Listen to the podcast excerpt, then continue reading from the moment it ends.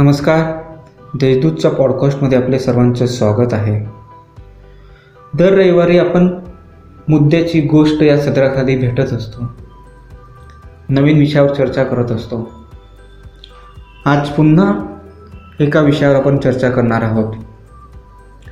कोरोनाच्या लसी आल्या आहेत. परंतु आपणास माहीत आहे का?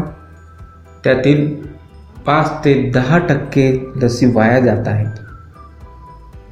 जाणून घेऊया हे कसं घडत आहे.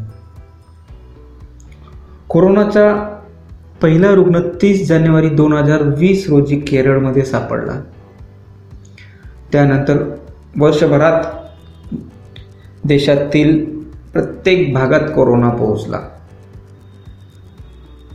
आत्तापर्यंतच्या अधिकृत आकडेवारीनुसार एक कोटी सहा लाखांपेक्षा जास्त रुग्णांना कोरोनाची लागण झाली आहे. परंतु सुदैवाने त्यातील एक कोटी तीन लाख रुग्ण बरे झाले आहेत. दीड लाखांपेक्षा जास्त रुग्णांचा मृत्यू झाला आहे. भारतात आणि जगभरात विध्वंस माजणाऱ्या या आजारावर आता लस आली आहे. जगभरात दहापेक्षा जास्त लसींना आपत्कालीन मंजुरी मिळाली आहे. भारताचा विचार केल्यास दोन लसींना भारत सरकारने मंजुरी दिली आहे. ऑक्सफर्डने बनवलेली कोविशिल्ड लसीचे उत्पादन पुण्यातील सिरम इन्स्टिट्यूट करत आहे. तर दुसरी लस म्हणजे भारतीय शास्त्रज्ञांनी बनवलेली भारत बायोटेकची कोव्हॅक्सिन. या दोन्ही लसींना आपत्कालीन मंजुरी दिली गेली आहे.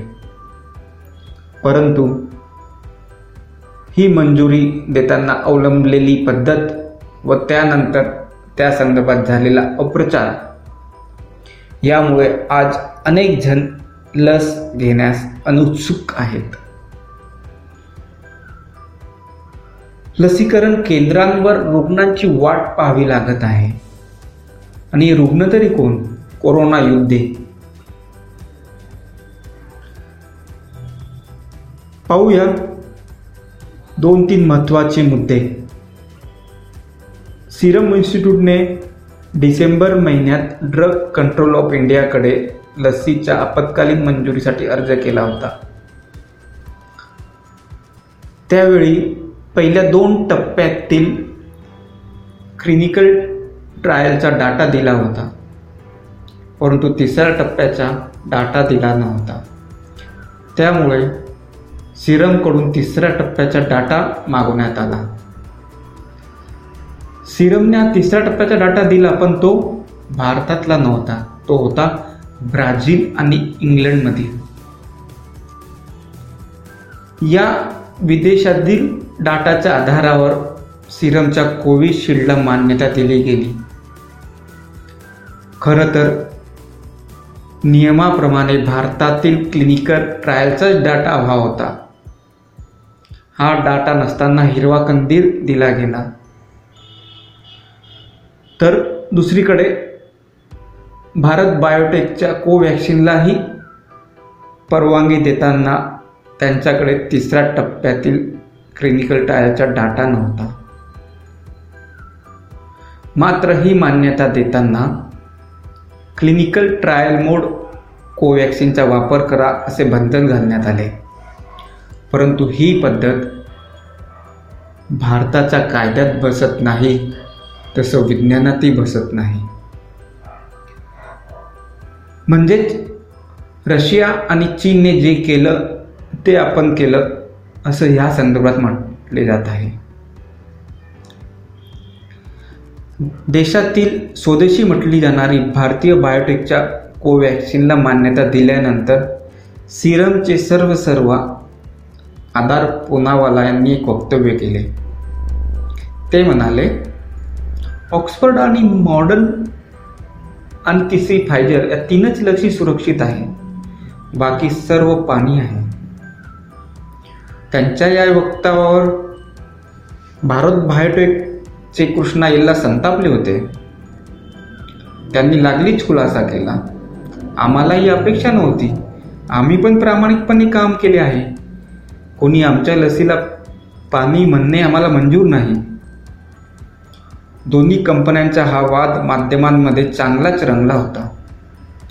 अखेरी या वादाची दखल पी एम ओ म्हणजेच प्रधानमंत्री कार्यालयाने घेतली.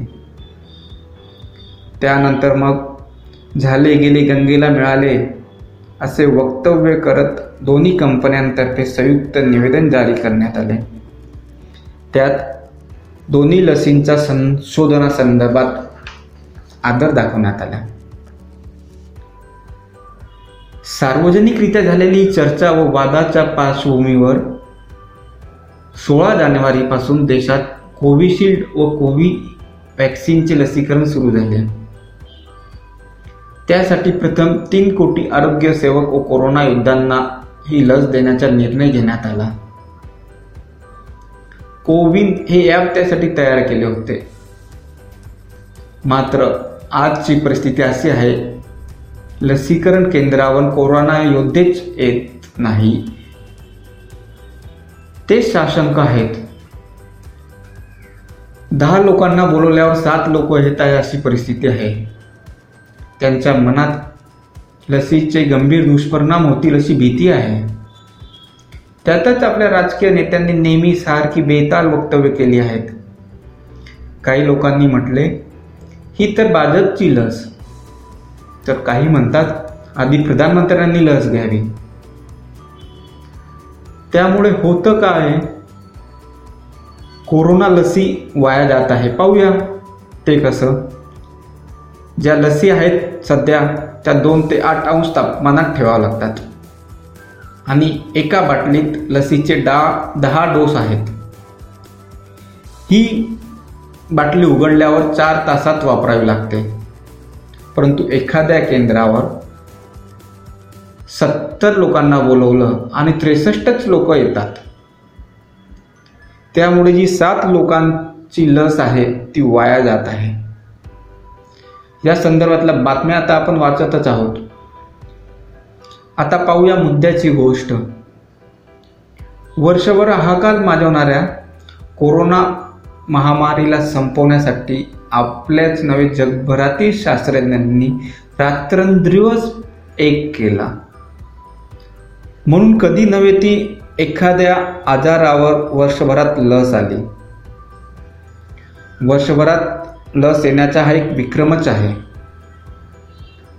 परंतु आपल्या राजकीय नेत्यांची अपरिपक्वतेमुळे आपल्या शास्त्रज्ञांनी केलेले प्रयत्न शंभर टक्के यशस्वी होत आहे असं म्हणता येणार नाही. कारण लसींचं वाटप होत आहे पण ते शंभर टक्के लोकांपर्यंत ज्यांना बोलवलं आहे त्यांच्यापर्यंत पोहोचत नाही आहे तसेच आपसातील स्पर्धेमुळे कंपन्यांनी केलेले ट्विट किंवा वक्तव्य. यामुळेही लोक लसीकरण केंद्रावर जात नाही लोकांमधील ही भीतीचे वातावरण तयार करण्यास आपणच कारणीभूत नाही का? आपले सरकार म्हणजे शेवटी आपणच आपलाच पैसा यासाठी खर्च करत आहोत. हजारो कोटी रुपये खर्च होणार आहेत. पण या निधीचा पूर्णपणे विनियोग होणार नाही. तर याला जबाबदार कोण असणार? ह्यासारख्या प्रश्नांची उत्तरं आता सामान्य जनतेला मिळायला हवीत. चला मित्रांनो ताज्या बातम्या आणि अपडेटसाठी देशदूत डॉट कॉमवर भेट देत राहा. आणि जगाशी आणि देशाशी आणि लोकल टू व्होकल म्हणजेच आपल्यासोबत टचमध्ये राहा.